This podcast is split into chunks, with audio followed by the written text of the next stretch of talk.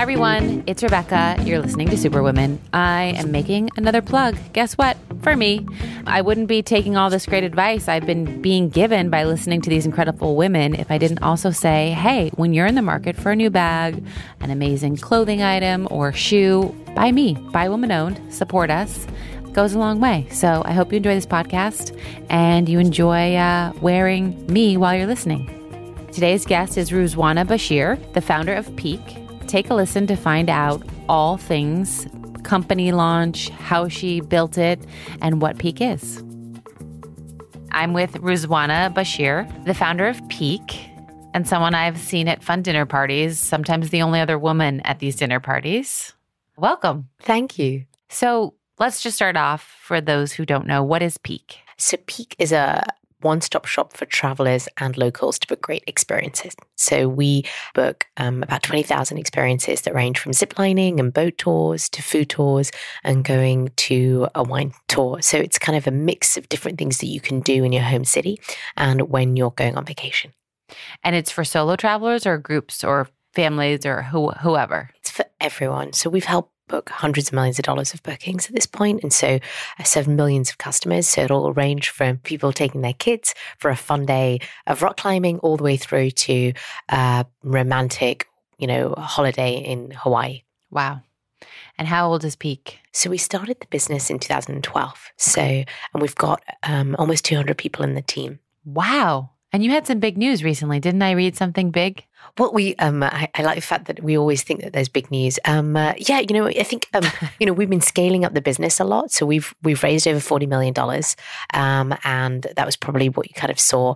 We've really kind of owned our space. So we're the leader in the experiences market, which is a very big market. So we are uh, the biggest player in the United States, um, and we're we're leading our industry in terms of helping people find great things to do and to help the businesses get online. Wow. Can we talk about what it feels like? Like, do you feel a pressure when you've raised $40 million that is uncomfortable or it's fine with you? Um, I think it's fine with me as long as we use it in the right ways. Right. You know, I think that um, I can kind of think of it as uh, the ingredients for a meal that you're cooking. Like they're one of the ingredients. It helps you, um, but if you don't use them properly, then you wasted that, and your meal's still not going to be great. Right. So that's how I think about it. Um, I think the pressure is that you know you've now got more stakeholders, more people who care about what happens in the business. Um, but I think I deeply care anyway, and I want to make sure that everybody wins, whether they're the people that are in our team, our investors, uh, and our consumers. So I think I probably always put a lot of pressure on myself anyway. Um, this just means that I think we've got more tools in order to do what we want to do. What occurred that you had this idea to launch Peek? So I went to Istanbul for a trip with my girlfriends. It was my birthday, and I um, really wanted to find great things to do. And it took me hours and hours to figure out what to do. And then I had to call all these businesses to be able to get these cool experiences that I wanted to do. Um, and the whole process was lengthy and hard. And I didn't know why I couldn't go to one, a one stop shop to be able to book and buy. Um, and there wasn't really anything out there. And so that's what inspired me to start Peek.com. So you started it woman, one woman show. I did, I did, but very quickly I realized that I needed to build um, technology and I needed to have a great website, and um, there was going to be a lot under the hood. And so I went to find a co founder who was technical. You know, my background had all been on the business side. And so I wanted to find somebody who um, was a techie. Okay. And prior to doing Peek, what were you doing? So I worked in finance originally. Okay. So um, I uh, worked at Goldman and then Blackstone, and I moved to America to go to business school. Um, I really wanted to be an entrepreneur, and I thought that would teach me how to be an entrepreneur. I was pretty wrong about that. Actually, it turns out business school doesn't teach you that much around entrepreneurship, but it got me to the United States, um, and I started working on a couple of startups here in New York, Gilt Group and Artsy, and that really kind of whet my appetite around building companies. And so um, that was the experience I had before I started. And you wanted to stay in the States. You didn't want to go back to Europe. I always kind of thought I would end up going back, but I fell in love with um, America and, and kind of entrepreneurship in the US. I think there's such a positive and optimistic outlook that um, Americans have about approaching and building new things. Um, I think there's not as much of a fear of failure as we have in the in, in Europe, and so that kind of worked for starting a business. So, how many years has has it been around? It's about seven years. Wow how do you deal with management up to all your investors who, you know, before when we had lots of investors, like you almost feel like your homework assignment, you know, like quarterly homework assignments, but you also have employees and you have customers. So, talk to me about how you like sort of split your mind into three service groups. Yeah, I mean, I think it is tricky because it's almost there's there's so much you can do for each party. In the end, the customer comes first. So for us, that's the biggest focus. Um, and you know, really, what we try to do is be really transparent. So you know, information for our team and our investors can be very similar. Um, ultimately, we want everybody in our company to know what's going on and you know how we're winning and how we're actually losing how we're doing things that aren't working. And so in the end those two things and any kind of work that you're doing ends up being very similar. Um, and um, you know i think it's also important to have investors that want to help as much as um, kind of you know there's a lot of accountability and governance but there's also hey there's here's the path we're going on. How could you contribute to that? And so trying to make sure that everybody's focused on those things because otherwise i think it can feel like homework as opposed to a partnership and working together Yeah. And I haven't necessarily always gotten that right. Sometimes it can be really challenging yeah. to, to kind of get that balance, um, especially since you're not always going to have a situation where things are going really, really well and you want to build that trust and rapport and credibility whilst also acknowledging that you're going to make mistakes. Right. And do you feel, um, as a woman, as a woman of color, uh, do you feel that your fundraising was harder or like this, the things that, that we constantly hear, right? 2% of women get funding and all those fun stats or I think that it is harder for people who don't you know, fall into that stereotype of what people expect for tech companies, um, especially for going to investors that are traditional tech investors. I think um, the the kind of awareness of that bias is is has increased over time. So when I was fundraising, I think people weren't really recognizing that it might be different um, for a woman versus a man going into that room, and that people might be making some biases, even though the, the intention may not be there. They're making assumptions, um, and I definitely found that people said things or or kind of made assumptions that I think they wouldn't have made if they weren't judging me by the way that I looked. Right. Um, and that was kind of tricky, and I, I wasn't really sure in the early days on how to deal with with that. And so over time, what I realized is that it was important to kind of be your most authentic self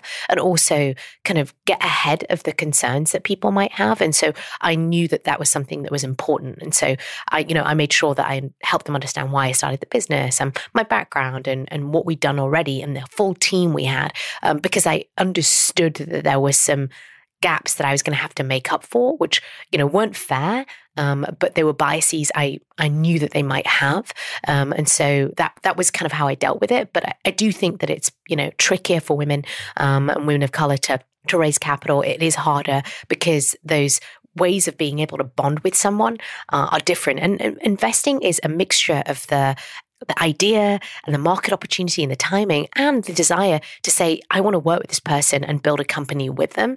And um, sometimes you can't build those kind of uh, relationships and that rapport. I was being quite reserved when I went into the meetings because I knew, you know, I think in some ways I, I, I wanted to be my most professional self. And in the end, actually, you don't want to just be your professional self. You want to be your authentic self because then people get to know you and say, yes, I want to partner with you to build this business. And I'm really excited about this opportunity. And I was a bit more reserved and formal when I went in in. And I think that really worked. So, how did you know to, to let your guard down and just be more you? I think it was actually over time I realized people made all these assumptions. And so, you know, I didn't have this really clear path to entrepreneurship, right? So, I grew up in Yorkshire in the middle of nowhere. My dad sold fruit and vegetables. My mum doesn't speak English. And I grew up in this very poor community that was very conservative. And so, I was the only kid to ever kind of get out and get a scholarship to go to Oxford. And it changed my life. And so, I was always used to working really hard to get to something and kind of trying to make it look like it was flawless, but like, you know, like a, you know, the duck under the water, your your feet are flapping and you're trying to still be graceful on top of it. And so I'd always been used to, you know, having to work really hard to get to something, but hopefully trying to fit in. And so, you know, I and then I'd gone to Oxford and after when I was at Oxford, I became president of the Union, which is a debating society and it's very prestigious and lots of prime ministers have done that. And so I was kind of, you know, trying to always fit in and, and do these these great things that would show that I was capable. And when I went into the VC rooms, I realized that by ticking all these boxes and getting this kind of pedigree, that none of them thought that I had to fight really hard for things.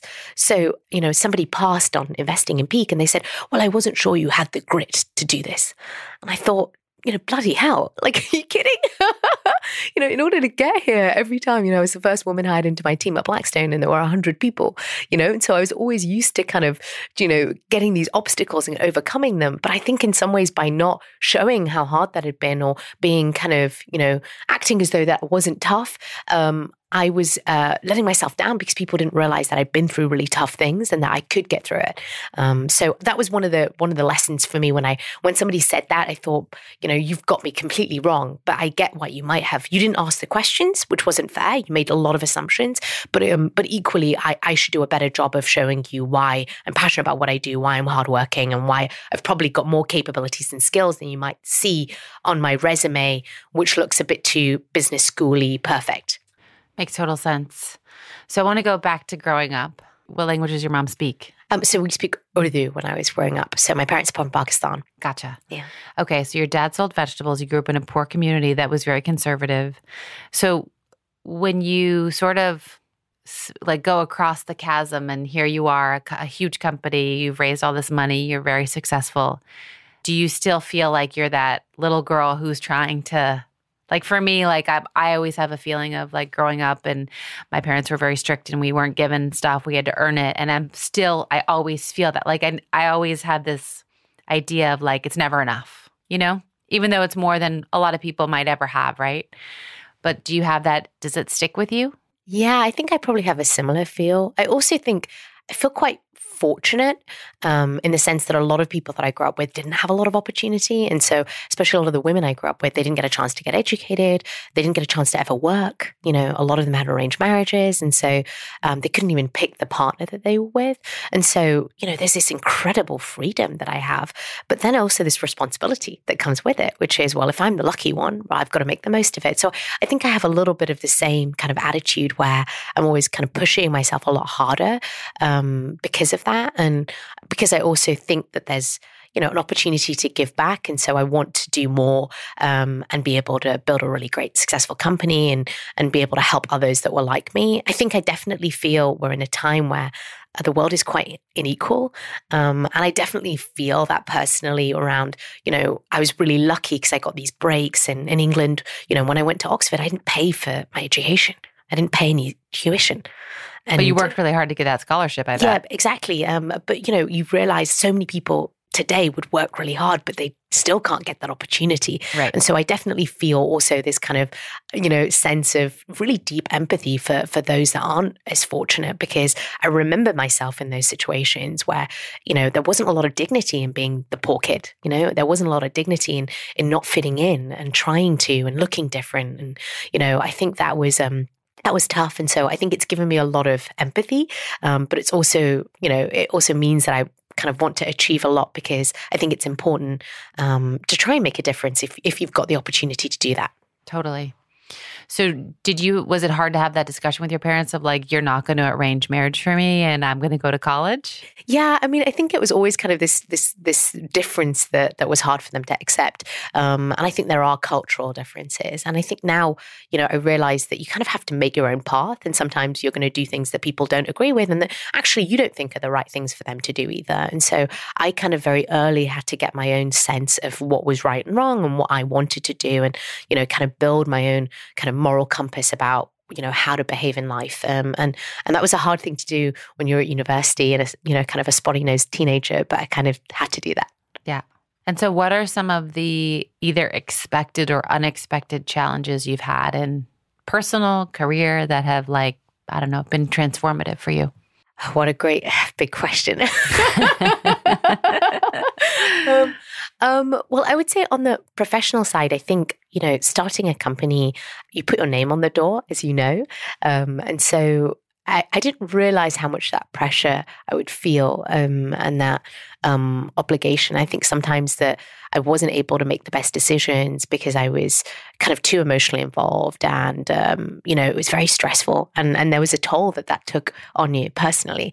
Um, and I, and I think that um, I wasn't expecting that because I'd always worked for very done really hard things, but when it's kind of your baby and every you feel everything, every shock. And so I think um, those ups and downs were challenging. And you know, I found myself kind of wanting to go home and eat pizza and chocolate cake. You know, if you do that too many times, you realize you don't fit into your clothes anymore, and you know, it kind of you know you're you're kind of you know you're really tired and exhausted, and you're still pushing yourself for these 80, 90 hours weeks. And so that was really hard to kind of get through, um, and uh, and still feel you know like you're a great entrepreneur and you can do this because you've got to have the confidence in order to do that. Um, I think on the personal level, one of the most challenging, transformative things I did was that when I started the company, I uh, um, I'd been abused as a kid. I'd been sexually abused by a neighbor when I was young, and I actually went back and prosecuted my abuser. Wow. And so that was something that I kind of did quite privately. And I think there was a lot of kind of, for me, it, this is before the Me Too kind of era where people were sharing these kind of things. And so it felt very scary to kind of have people know something that was deeply personal about you. And so I um I went and kind of did did this, didn't really tell anyone. Um, he ended up going to jail. And so we got a successful prosecution. And so I felt this obligation had been lifted because I knew that other kids were probably being abused if he wasn't, if I didn't do something about it. How how old were you when this happened, and how long after it did you prosecute him? So I was about nine or ten when it happened, and um, I didn't prosecute it for twenty years. Wow. You know, so I was kind of an adult by the time I started, and so um, I went back you know, got this prosecution, and the, the whole process is kind of quite, uh, it's quite challenging. And you're going to the police, and you're testifying in court, and it's, you know, it was a lot of stuff that I kind of largely dealt with on my own without really telling a lot of people. And so there were only a couple of people in my life that even knew about it. Um, and then, you know, afterwards, basically, you know, some stuff happened in the UK, and um, you know, these issues of abuse suddenly rose up in the media, and uh, I realized I had to speak up about my experience because there was a lot of situations where other Pakistani kids had been abused and, and, they weren't speaking up because there's a lot of shame in the community about talking about issues like this. And so I ended up writing an article um, for The Guardian um, that they put on their front cover of their newspaper and it was read by a million people. And all of a sudden, I'd gone from having this thing that was deeply personal, it was everywhere. And it was so scary to put something out there um, and have people know something really personal, but also I wanted to have an impact with it, which is I wanted to change some of the laws and some of the things that were going on in the UK. And so that was the most scary thing I've ever done. Um, and it was also really transformative because it kind of was something that I'd kept secret, but it wasn't really my secret to be ashamed of, you know? Right. And equally, it was something where I wasn't being true to myself because this was something that defined part of my story. And you know, I was able to take ownership of it and kind of almost close the door on that and say, okay, well, this was something that, you know, was obviously an awful thing. Um, but there has been kind of some element of justice and there's hopefully a positive impact that came out of it. Um, it also meant that my interactions with lots of people changed because all of a sudden all these people were coming up to me and sharing their stories.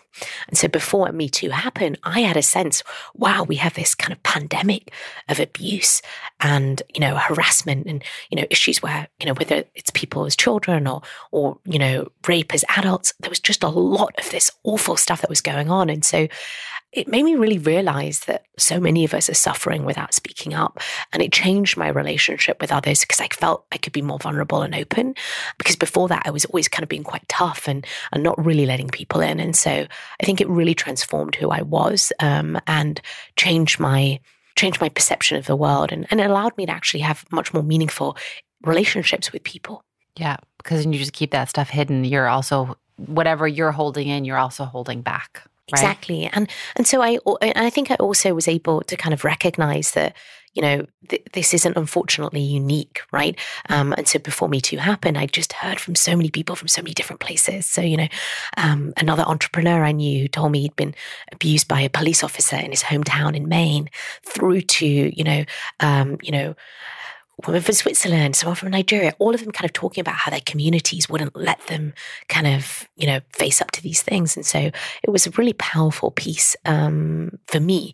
Um, and I think hopefully helped people, which was important. In fact, I talked to my friend Ronan Farrow about it a few years ago. And Wow. um, and this was before he obviously did the Me Too reporting. And so I remember us having kind of long conversations about how these things can remain hidden and things. And so it's definitely the case that I think we as a society have moved on um, and really acknowledged that there are all these important things we have to do to tackle these ills and abuses in in, in our communities. But um, I, I got a taste of it and I realized that we were more empowered than we think. And, you know, often it's it's our ability to say, no, we won't stand for this that that matters. It was very empowering, Yeah. um, as much as it was kind of obviously challenging to go through. But I think what you've done is like some women who were obviously victims have chosen to remain victims. And I love that you sort of said, no, no, I'm going to be in control and I'm going to take this back. What would you say that, that, how did you know how to do that? I mean, I think I didn't know how to do that, but I think I've always been somebody who, you know, things were always tough and it was always hard to get things done. And so I kind of realized that, you, you know, when things are challenging, you have to kind of own it and, and try to make the best of it. And so I'm reasonably optimistic. And so I kind of thought this was been really awful, but you know, I'm going to move on and I'm going to give myself the tools that I needed to go on. So it wasn't like I didn't go to a therapist and try and talk through these things and realize, you know, what was going on and how I felt about it. But I think that um, I wanted to translate it into something positive. And that's why, you know, I think there are, that's a journey that was really challenging. There have been lots of parts of the journey as an entrepreneur or with work or mistakes that you've made. And I think you kind of have to recognize that there's going to be things that you're, you know, you didn't do well or that you're upset about, but there's kind of not a lot gained from not moving on from that and just trying to take the best lessons you can. And so that's always my attitude. And I've got quite a, I think, a learning mindset where I'm like, it's okay that I didn't do that the way I wanted to, or something didn't work perfectly. Um, but you can move on. I think the other thing that was important to me was to help people understand that that isn't what defines you right? So this was something that was really awful, um, and I was able to kind of, you know, I think help others. But it's not the only part of my life story. You know, it's kind of, you know, there's a whole big uh, um, amount of things that I want to do in the world, and actually, it's quite funny because this is something that's quite associated with suffering. But when I look at my life's work, it's, it's actually about helping people be happy, Yeah. right? And when I, what I really care about is inspiring joy. That's the reason I started Peek was because I thought, isn't you know, I want to help people have fun. I want to, you know, connection and um uh, and human connection is so important. And I wanted to give people more opportunities to be able to go out and have fun moments with the people they care about. So maybe it's a great date night, or maybe it's fun with your kids. I just wanted people to be able to have um, this joy. And and so actually, um, at Peek, what's really fun about my job is that you know we're having this positive impact where we help thousands of entrepreneurs to grow their businesses and then you know people come and do these experiences and they have this amazing time on their trip you know and so um, a lot of what i care about is about inspiring that joy but you've got to recognize that there's also a lot of suffering in the world that we have to alleviate Totally. So each time I see you, I'm struck by your optimism, your happiness. I meet a lot of entrepreneurs and I, I'm going to raise my hand first to be like, oh, it's hard. And like, you know, but you don't seem to wear that on your sleeve. You know- How have you gotten that mindset? i think that you know like everybody i have my days when i'm down Yeah. and you know i feel like oh nothing's going right today you know But even you say that with a smile. It's Yeah, amazing. I just, I think I'm kind of, I guess in some ways, I'm just used to it a little bit. Okay. You know, I think that, um, you know, when I was a kid, my, my parents couldn't help me with my homework and I couldn't do it. So like then it was just, I remember being um, 12 years old and I was, I, I kind of sucked at math, you know, and I couldn't get it. And then the teacher gave me this probably book from the 1940s because it's in the north of England and, you know, and, and, and said, here's, you know, these problem sets. And I went away over the summer and I did hundreds of these problem sets and I came back and I was the best kid in class. And it meant that I ended up doing really well at math and getting all my A's and stuff. And, you know, I realized that sometimes you're just not, things suck, but, you know, often if you put your work in, you can kind of get there. And so I think knowing that there's a bit more control over things than you think you do, think you have, helps me. But I also have to check myself, you know, there's times when I'm feeling, you know, down and, and, and I have to kind of say, hey, is this really where you want to be? Um, you know, and I can, I'll try and get a good night's sleep. And the things that I think I know help me get into that good and positive mood. But it's still a challenge for me as well, especially sometimes when um, lots of bad stuff happens at the same time and it feels really stressful. Mm-hmm. Um, and in those moments, I just have to acknowledge it's really stressful and almost take those moments and not push myself quite as much, you know?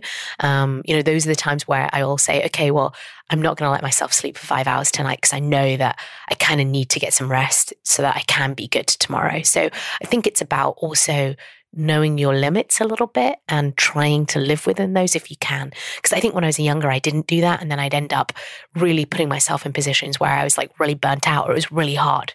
It took enormous discipline to get through it in a way that perhaps that energy is not there as you get older, you know? So um, I think I'm learning how to do it, but there are times for me that are really difficult as well. And I think quite fortunate because I think sometimes people do have you know, mental illness or some other things to deal with. And I haven't had that in my life. But, you know, like everybody, I have times when it seems overwhelming and I don't know what to do about it. Yeah. And um and I don't know that I deal with it really well. Um sometimes I'm like, oh wow, I just wasted, you know, a whole day because I was just worried and I couldn't get anything done. And then you're kind of even more in a cycle. But I do try to have that check of okay, we'll get the three most important things done and then we'll move on and, and try and get wins out of the day. Yeah. So, what's a great piece of advice either you have been given that you want to pass on or that you've gleaned from your years of entrepreneurship? I think it really is kind of keeping your confidence. Um, I think that often so much kind of stuff can happen that it's really hard not to look at things and think that you made lots of mistakes and then to feel pretty down on yourself and then you don't have the confidence to to be able to make decisions or do the things you need to do. I remember I think I read a quote I think it was from Barack Obama who kind of said, "Well, when something gets onto my plate, it it means that nobody else can kind of figure it out."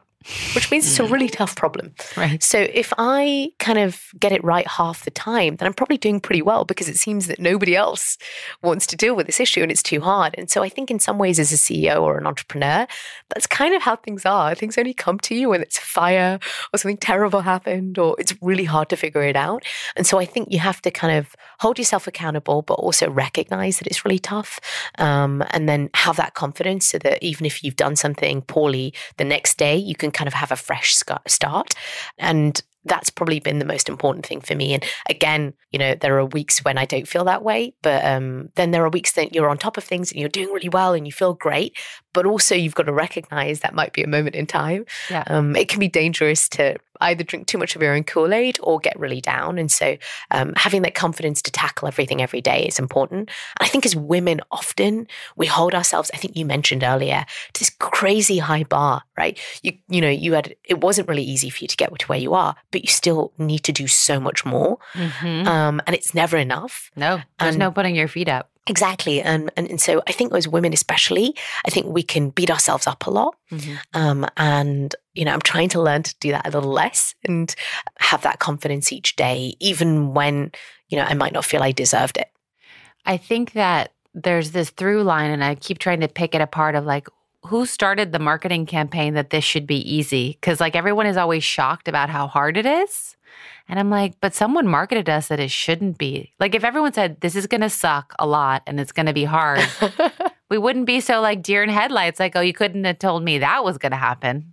Yeah, I think in some ways you have to have the naive optimism otherwise you would never start, right? True. Um, uh, and um, you know, I think the marketing that people have is because they only see the good bits. I think people read the articles or they read when the news is there, right? To your point, you know, you have some great news, right? You're not reading the terrible news right, that we, like... only, we only keep to ourselves because we don't want anyone to know about it, right? Right. Um, and also, there is a little bit of, a, of, you know, in a young company, you kind of have to fake it till you make it, right? And so you don't want to tell people about the strife um, and how it's been really hard, or you know, you've got lots of investors telling you no right? They didn't want to invest in your idea because that seems that rejection seems like it it means that it's not a good idea, right? Mm-hmm. And so I think that because we're not good at sharing the hard pieces and because the way that we celebrate things is often in those milestones, they know about your one day and your one moment of of of extreme high. Um, they never know about the 364 days that were either normal or kind of crappy. Mm-hmm. And so we probably need to do a better job of telling that. But um, it can be hard to be vulnerable enough to say that you had something where lots of people said no. Right. And um, and that you you've made lots of mistakes and things aren't working in certain areas of the business. And you know, I think we force kind of people to have a lot of bravado because if you don't have that bravado, then often those companies won't make it because it's a bit self fulfilling. Right. So, do you take your own advice and book yourself great experiences on Peek? I try to, yeah. and I also try to go on trips a lot, right? Um, you know, I am, I think it's really important for creativity and for your general happiness and also to build these connections with people. Um, so I think it's, it's a really big piece of kind of what I think is important and um, how I live in my life. And so the reason I started the business, because it is personally a big passion. I also think it's important to like learn about other cultures and um, understand other communities. And so for me, um, it is a big piece of what I do. And so and it's actually funny because I, I'll talk to people. I don't know, as a designer, do you end up taking a lot of trips for inspiration as well, or you know, doing that as part of your work? Um, I've never strictly taken a trip for inspiration. I've always had to build inspiration into a trip, but I would like to be that person.